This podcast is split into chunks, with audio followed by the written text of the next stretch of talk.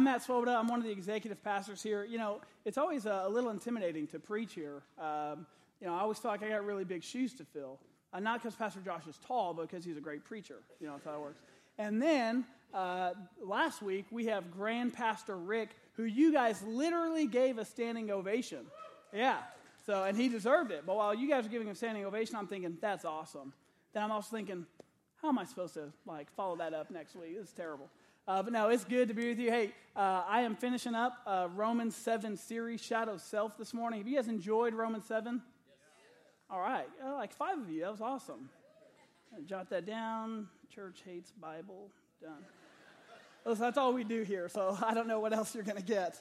Um, no, uh, it is good. Listen, I was once in a room uh, full of pastors, and that's not nearly as terrible as it sounds but I was once in a room full of pastors, and uh, the leader of the group uh, gave us a little assignment. He said, uh, Write down the name of the last person you would want to do ministry with. And I thought, oh, got it. I mean, the guy's name came right to mind because he was the absolute worst, okay? I promise you, he was the worst. I was like, this guy is arrogant and he's proud. And uh, he was also really short. I'm like, that probably has something to do with it. You know, that little man syndrome going on all the short guys in here are like, it's not a thing. it's not a thing. That's got to be. That's got to be part of it. Uh, but I hated it. I hated it. So I wrote this guy's name down. And uh, you know, like when you're in school and you're the first one done with your test and like you put your pen down with command. Well, I never got to experience that in school. But I got to experience it that day. You know, all the other pastors were probably being much more spiritual about it. I just knew exactly who to write down. So I wrote his name down. I put my pen down with command. Uh, like, you know, I got this. First one done, kind of an easy one. Well, and then I should have seen this coming. The guy, Jesus, juked the crap out of all of us. He said, he said, he said to me, he goes, if you wrote down anybody's name except your own, you're not looking at yourself honestly enough because you know your sin a hundred times more than whoever you wrote down. What did I do? Full of shame, I got folded my paper, in my head like exactly, Pastor.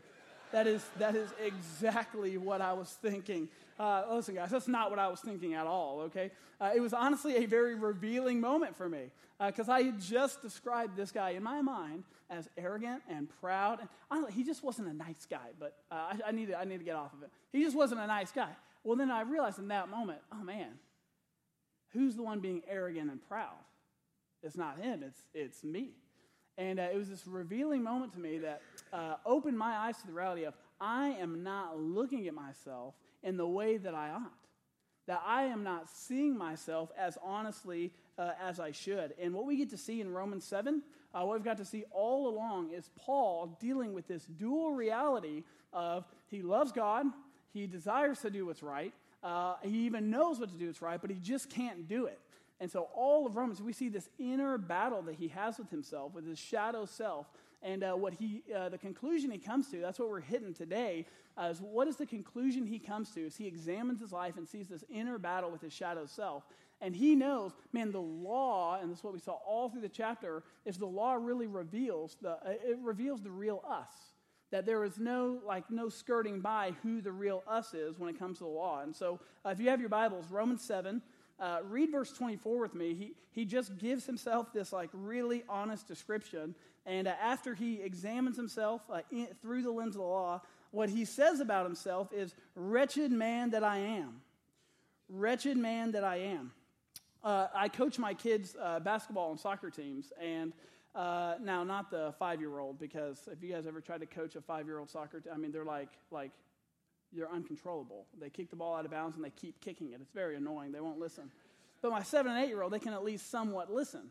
And so, uh, uh, and by the way, if you're one of those parents where you're like, winning doesn't matter, do not put your kid on my team, okay?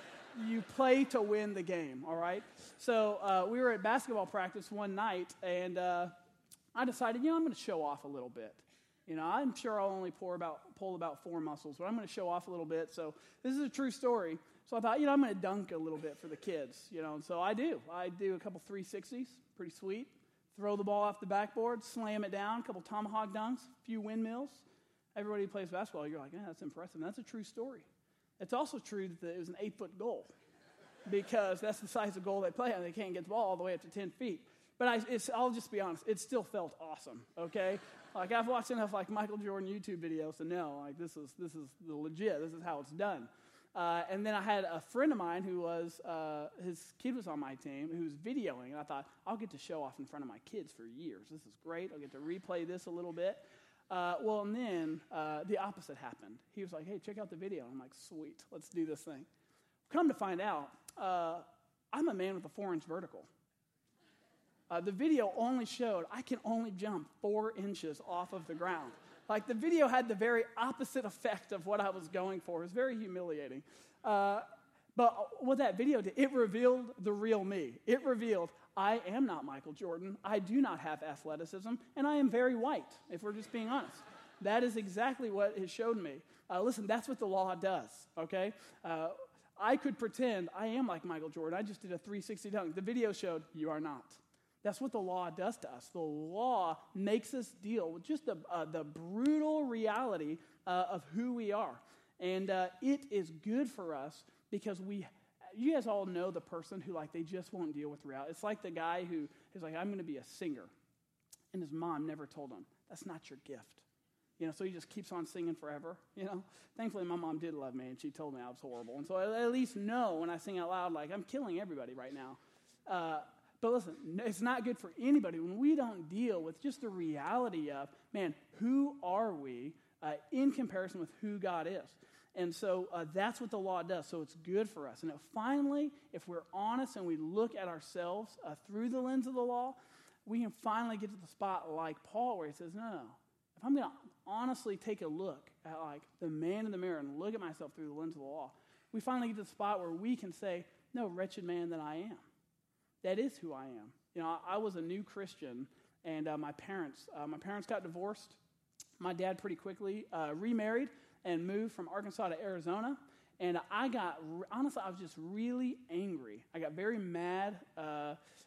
Uh, I started getting just more and more bitter over about a year, a year and a half time. And uh, you know, when you're a teen, and if we're honest as adults, we still get a little excited when people call because like, oh, somebody like you know wants me and values me. Uh, well, you know, as a, as a kid, that's even like ten times true. And so I even remember just uh, getting a call, being all excited, looking at my phone, seeing it was my dad, and just decide, and just being filled with anger. I would just go from zero to a hundred, uh, just honestly full of rage. Uh, I don't want to talk to him. Why would I want to talk to him? And uh, just the bitterness kind of grew in my heart. I got more and more angry. And my youth pastor, finally, uh, my youth pastor who just knew me very well, had heard me, just uh, had been around me when my dad had called, and I ignored and you know would say something uh, just out of anger and bitterness.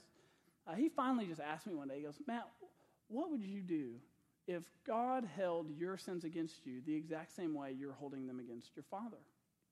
Uh, and honestly, just no one had uh, kind of asked me a question like that before. I was, I was, probably only been a Christian for about six months to a year. Uh, and honestly, the question really broke me. Because it it, what it showed me was, man, here I am, I'm living my whole life right now of wretched man that he is. Uh, look at his sin. Look what he did to me.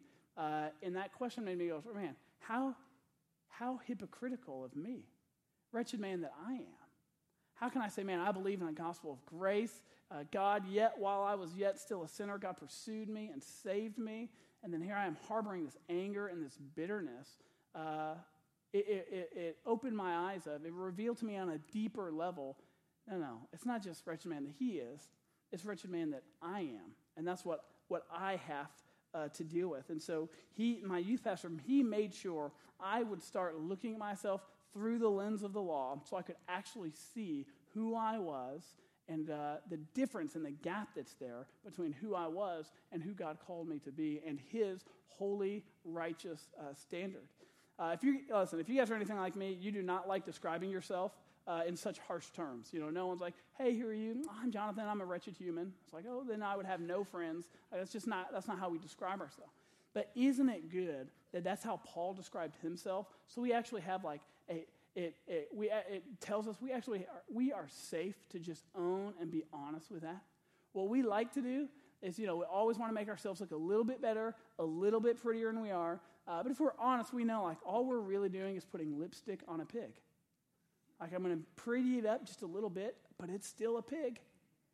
That's what we try to do ourselves. I don't quite want to own my sin, my depravity, my brokenness. So I'll just make myself look a little bit better than I am all along the way. Listen, Uh, it's hard to like stand in front of a room and be like, hey, I need us all to own, like, we are all wretches. But listen, when we finally do, when we finally actually see, no, no, wretched man that I am, that is a description of every single one of us. That's when it frees us to finally confess and ask the right question, the question that needs to be asked. Uh, have you guys ever asked a question that you knew, no matter how this question gets answered, it's going to change everything about my life? Anybody? Listen, uh, especially all the guys who've ever proposed, you know, like that's one of those questions. Uh, I proposed to Meredith uh, when I was 18. Uh, that is descriptive, not prescriptive, uh, especially for the teens there. I proposed when I was 18, uh, and I knew, you know, you get all nervous because you know, no matter, when I ask this question, no matter what the answer is, whether she's wise and she says no, uh, or whether I have her fooled and she says yes, no matter what the answer is, uh, my entire life's going to be changed. So obviously, you know, you make a big deal out of it. Uh, I was 18 and totally broke, so I was like, hey, but you know, I'm going to propose tonight. I got to take her to a nice dinner. So we went to a nice Italian restaurant in Louisville, and uh, I made a share a meal because I was poor, but I at least let her pick the meal out. So that has to go for something. And then after that, I was like, hey, let's go, let's go to the river walk. You know, that's where we went on our first date. And if that sounds romantic, anyone who's been in Louisville knows that river is always green. So it's not, it wasn't very romantic, but that's where we were. Listen, this was in April. I thought, I'm going to be safe. It's a good time. It was freezing that day. It was absolutely freezing. The wind was blowing. Uh, because we were like in a nice, she had this like nice dress on with uh, without like a, a big coat. I've got my big winter coat on, but with the ring in it. So we're like walking on the river walk. She's freezing, and I can't give her my coat, you know? I like, it's like the worst proposal ever. Now people are making like, like IMAX movies of their proposals, and here I am, not even giving her my coat. Uh, and then I propose. Well, I, you know, she says yes, you know, rest is history. But, you know, you get excited and you get all nervous because you know, I'm about to ask a question that the answer, whenever I ask this question, everything's going to change. That's exactly what we see with Paul here in Romans 7. He, he comes to the spot where he goes, Man, I even know uh, I desire God. I want to do what's right, but I don't have the ability to do it. I know when I look at myself through the lens of the law and see God's holiness, I know, uh, man, wretched man that I am. But then he asks the question that he knows uh, me being honest about wretched man that I am frees me to ask the right question, and it's the question that will change everything. So read with me in verse 24. It says, Wretched man that I am, who will deliver me from this body of death? Who will deliver me from this body of death? You know, uh, Paul knew I can be honest with who I am because there's actually an answer uh, that totally makes it safe to confess, wretched man that I am. He knew, man, while the law reveals us, it's Jesus who delivers us. While the law reveals us, it's Jesus who delivers us. When we confess, who will deliver me from this body of death? We're all saying and confessing, man, I know I cannot uh, appropriately deal with the sin that's inside me. I'm, the, I'm not the one who can actually take care of the things that just plague my heart and my life and all the relationships my sin has ruined, uh, all of the past decisions that I've done uh, that just kind of plague me, all my fears and insecurities about the future. When we get to the spot where we know, man, rich man that I am, who will deliver me? That is, it's just a confession of surrender, knowing, I mean, I'm fully dependent upon God. He has to deliver me because I absolutely, uh, I absolutely can't. Paul knew, man, when I humble myself before God, He absolutely delivers. I don't have more work to do. I just have to humbly confess who will deliver me.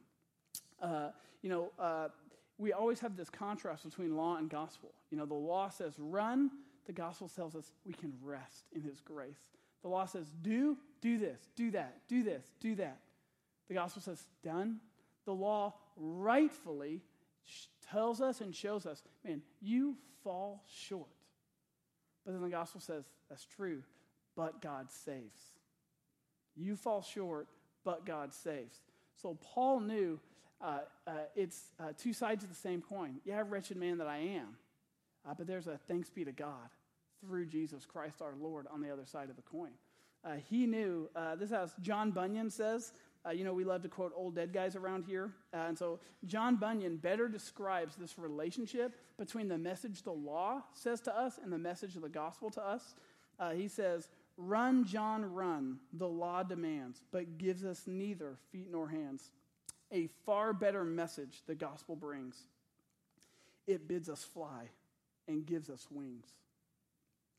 You know, the gospel, uh, the law gives us the standard that it knows we can't reach and gives us nothing that we need to get there. The gospel, it, it, it literally just proclaims the good truth over us of, of I have done the work for you, and I'm not asking you to do anything except depend on me. There's not a, a higher up bar that you have to reach. The gospel tells us fly and gives us wings. You know, uh, I'm going to take us through a series of four, uh, four little pictures. Uh, that this is the most simple, most helpful uh, little description of the Christian life uh, that I've ever seen. Someone showed me this when I was a teenager, and it is still the best thing I've seen on uh, just how it describes how we grow in Christ and how we make sense of this Romans 7 uh, battling our shadow self uh, as we grow as Christians. And so uh, go ahead and throw the first one. So, you know, uh, that spot of convertment, when we become a Christian, uh, what happens is God splits us in half. I'm just kidding. That's not what, that's not what happens. That's not what that means. Uh, no, when we, uh, you guys gave me a little bit more there than the A, but I think I got to kill that joke. It's just not, it's just, it's just not there. Uh, no, at the moment of conversion, a few things happen, okay? At the moment of conversion, our life changes. At the moment of conversion is when we know, man, no, wretched man that I am, who will deliver me from this body of death? But the entire Christian experience is us growing in the, the knowledge and the felt reality of three truths. And the first one is just the reality of God's holiness we continue to grow in the understanding of how just we view who God is, how holy He is, how perfect He is, how righteous He is, how good He is, how big He is, how beautiful He is. We grow in our knowledge of who God is, and we start seeing, uh, I didn't understand, uh, we'll never under, fully grasp who God is. But as we pursue Him and seek Him, that understanding, uh, it just grows little by little as we go. Uh, the second thing that we continue to grow in our understanding is our view of my own sinfulness you know, when we, uh, when we become Christians, there's at least some, there's at least some acceptance and knowledge of uh, God's good, I'm not, that's why Jesus came. Uh, but what, what I think we think sometimes is, man, when I become a Christian, my whole life just starts to, uh, uh, supposed to start getting better, and I get more holy, and there's less sin, and all, and all the, and we do, we are transformed from one degree of glory to another in Christ. But what happens while we do that is we actually grow and we see more deeply our own depravity. We actually see, man, that sin that's in my life, there's, there's some more depth there than I realized. Or we actually pursue God and, and ask kind of the question of, uh, man, are there areas in my life that, uh, that I'm kind of keeping back for myself and not submitting to God? And then uh, God, in His faithfulness, uh, reveals all those things to you, and you realize, man, there, there's, I'm just more sinful than I, than I ever knew. Um, so we grow in the knowledge and the understanding of, man, the, the, the gap just gets bigger and bigger of who God is and who we are. But then the third thing that we get to learn and recognize and grow in our understanding of is just the bigness and the beauty uh, of the cross. You know, John Newton, uh, when he was getting old, uh, he, said, he said this. Uh, John Newton's another old dead uh, theologian. He said, Although my memory's fading, I remember two things very clearly. I am a great sinner, and Christ is a great Savior. You know what he doesn't say is, man, I'm at the end of my life. Good thing I've just grown so much in holiness and I'm so much like Jesus. That's not what he says. He says, no, what's become more and more clear to me is this that I am a great sinner, but Christ is a great Savior. Our entire Christian existence, as we live out and understand this Romans 7 and this battle with our shadow self, is we, uh, we own little by little, but more and more, man, I'm even more sinful than I realized, but God's even more gracious than I ever realized. He's even more pure and holy than I ever realized. And what happens is in our hearts, the, the, the grace of the cross gets larger and larger in our hearts because we realize He didn't just fill a gap like this. And then He didn't just fill a gap like this. He's, he's filling a, a gap that can only be covered by the grace of Jesus. And so we become more in awe, and we get to finally get to the spot to say, Yeah, wretched man that I am, who will deliver me? We finally, when we see it, our hearts get to say, Thanks be to God through Jesus Christ our Lord. When we finally feel those realities, when we finally feel, man, and we plead, Who will deliver me from my addiction, from my guilt my shame, from my insecurities, from just the anger and bitterness that fills me? Who will deliver me from my selfishness and my pride? who will deliver me just from my gossip? Uh, who will deliver me from my spiritual apathy and my idolatry? We get, our hearts get to rejoice. Uh, that's what's so powerful about Romans 7 is here at the end. He doesn't, he doesn't go through all this. I even want to do what's right and I can't. He doesn't then just say, I just need to sit here and beat myself up. No, what he says is, no, I'll own that I can't. But then at the, the next thing I get to say is, thanks be to God through Jesus Christ our Lord. That there's no pause, there's no hesitation, there's nothing in between verses 24 and 25. There isn't a, uh, man, who will deliver me? I'll try doing this, and I'll try doing this, and I'll try doing this. He just immediately knows I, nothing I can try can deliver me at all. Just thanks be to God through Jesus Christ our Lord that the debt's been paid and that I can be set free in Him. But listen, here's the best news. We got to remember Romans 7 is Paul talking about himself as a believer. So the best news about Romans 7 isn't that Jesus just delivers us from sin once. It's not just, I'll initially save you and then I'm wishing you luck. Jesus saves us once, He delivers us once, and then he continues to deliver us once and for all. That he saves us initially, and then he continually delivers us every single day. There's a reason why he says, I have new mercies for you every morning. He knows that we need them, and that the beauty of the cross and the pursuit of God is that he, while we're faithless, he remains to be faithful. He's our Savior initially, but also every single day. Uh, you know, uh, it's his active and living presence in our lives that's the answer uh, to our sins. We get to own. He genuinely is, he's a savior with no quit. Where our sin runs deep, his grace keeps running deeper. As we see the more and more depth of uh, our sin, it, all that, that it literally just creates an opportunity to see grace even bigger than we did before. Uh, good news uh, about the gospel for us is uh, do you guys, uh, anybody in here ever feel like, man, I'm so grateful my spouse puts up with me? Anybody ever feel that? Every hand should be raised. If not, like, I just put you on blast and you're getting a, a chat on the way home that you didn't put your hand up. Listen, everyone, uh, people think like, oh, you know, it'd be cool to hang out with Matt and, uh, and you know, kind of be his friend. I promise you, you don't want that. Every single time Meredith and I hang out with a new couple, there's this point at dinner. And after the last service, somebody came up to me and go, I've actually heard her say that. And so I promise you, I'm not lying. There's this point at dinner where we're hanging out with a new couple, and uh, the couple kind of gets like this this look. And Meredith says the same thing every time. He's always like that. I think I've heard those words more than I love you. He's, he's always like that. Like, don't worry, this isn't anything extra or special. Like, like he's. The good news about Jesus, it, he, he rejoices in that, dang it. And that's what I got to tell her. He is happy that I'm always like this. Um, uh, but no, uh, in all seriousness, isn't it good? Like, you know, sometimes we all drive our spouses crazy and they need a few minutes. Like, I'm going to go get, you know, coffee or something. I just, I, I, need, I need to get away from you. It's legitimately good news that Jesus, not, he delivers us initially and continually, and he rejoices over it the entire time no matter how sinful, broken, and messed up. And even when we knew, man, this last week, I didn't want to do that, but I, I did it again. Jesus is never sitting there saying, Good grief, do I need a break from you? We ought to have this, like, this, we get to rest in this reality that we literally can't blow it with Jesus. We're never out of his reach. We're, we never sin our way out of his love. He is there he goes, Now I'll be faithful to you to the end, and I will rejoice every single step of the way. Uh, do you guys remember when we used to have to pay per text message? Anybody remember that? The teens in here are like, What? I'm broke. My parents don't have a house. Listen, I remember because I got a phone call once from, uh, from my dad. And he goes, Hey, what's this $350 bill? Well, I don't know. I have I have no idea. You should call Verizon, you know? They're the one that sent you the bill. He goes, I know what it, what it is. You sent like 1,000, you know, whatever the number was, text messages in a month. I was like, I really think you need to call Verizon. There might be something, you know, on their end.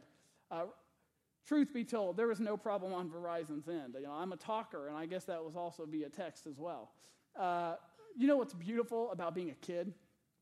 Uh, now, did my text messaging privileges get taken away for a couple months? Absolutely. Did I have to pay the $350 I did not have? No, thankfully. That's the beauty of, of being a kid. When you're an adult, now if you're still doing this, please stop. Please stop. When you're an adult, you like blow one of your bills. You should, you're not supposed to be like still calling mom, being like, hey, mom, I texted too, or I used too much data, you know, whatever it is. All you guys are like, I have unlimited data. It's not a problem. Well, I don't, okay, and I still have to look at it. Uh, but that's a beauty of childhood. You have the safety net of your parents. Uh, it's the same thing in Christ. We have this safety net in Christ where He does not make us pay for our dumb mistakes. We don't pay for the consequences of our sin. He goes, No, I paid for that, and that's why I'm faithful to you till the end. There's this safety net. It's going to sound weird, but that, like, we literally can't lose. The war's already been won. We just get to stumble our way through the battle sometimes. But we get to do it with this confidence and this rest of, like, I literally can't thwart God's plan. I can't undo what He has done for me. So, uh, we're going to play a little testimony video of just a, a young man in our church that uh, that had this, uh, just the moment of, man, had to own, wretched man that I am, who will deliver me from this body of death? Uh, and now his entire life gets to be, man, thanks be to God through Jesus Christ our Lord. So uh, watch this testimony video with me. I remember when I was seven years old and mom was talking about Jesus on the way to school. And I looked at her and I said, Mom, I want to I wanna go to heaven. I want eternal life. And she was like, Okay, uh, okay, well, pray with me. And she took me through kind of a prayer. Growing up, I've always thought that my faith in Christ was out of my efforts. And it didn't matter if I desired it or didn't desire it, as long as I did it, as long as I performed it. When I was in middle school, I started watching pornography the only thing I was afraid of was getting caught because something inside of me told me this is wrong. I would feel so ashamed that I can't ask God for forgiveness. So that continued for five more years. One day I came home and I was, you know, watching stuff on the internet. My mom got home and quickly turned the monitor off and ran into my room. So then she walks in the house and I get up and she sees me and she, the first thing she goes to is the computer turns the monitor on, and she sees what I was looking at. So she calls me, and I said, You know, what's up? She said, What is this? And I said, I don't know. I don't know what that is. And she kept asking me, and then she pulled up this web page of all the history of me using the websites.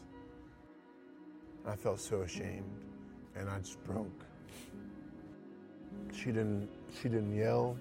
She didn't point her finger at me. She just wrapped her arms around me. She just had compassion.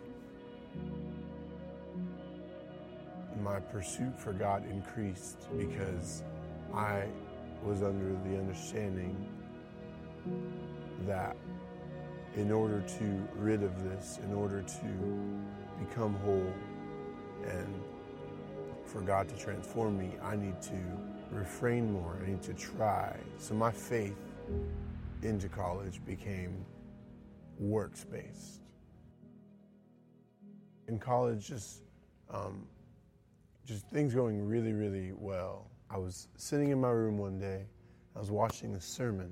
This preacher was um, talking about, you know, um, our fallen nature, my fallen nature, and I realized that there was a confession of my sin that needed to take place.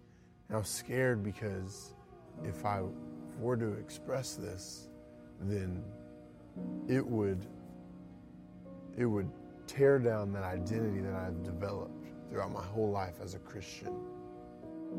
And I was scared for that to be erased. I finally shared with him the deepest things in my heart you know, my belief about him and how it was not real and it wasn't true. I felt this feeling of, you know, Jeremiah, you weren't designed to be able to, you know, refrain from sin.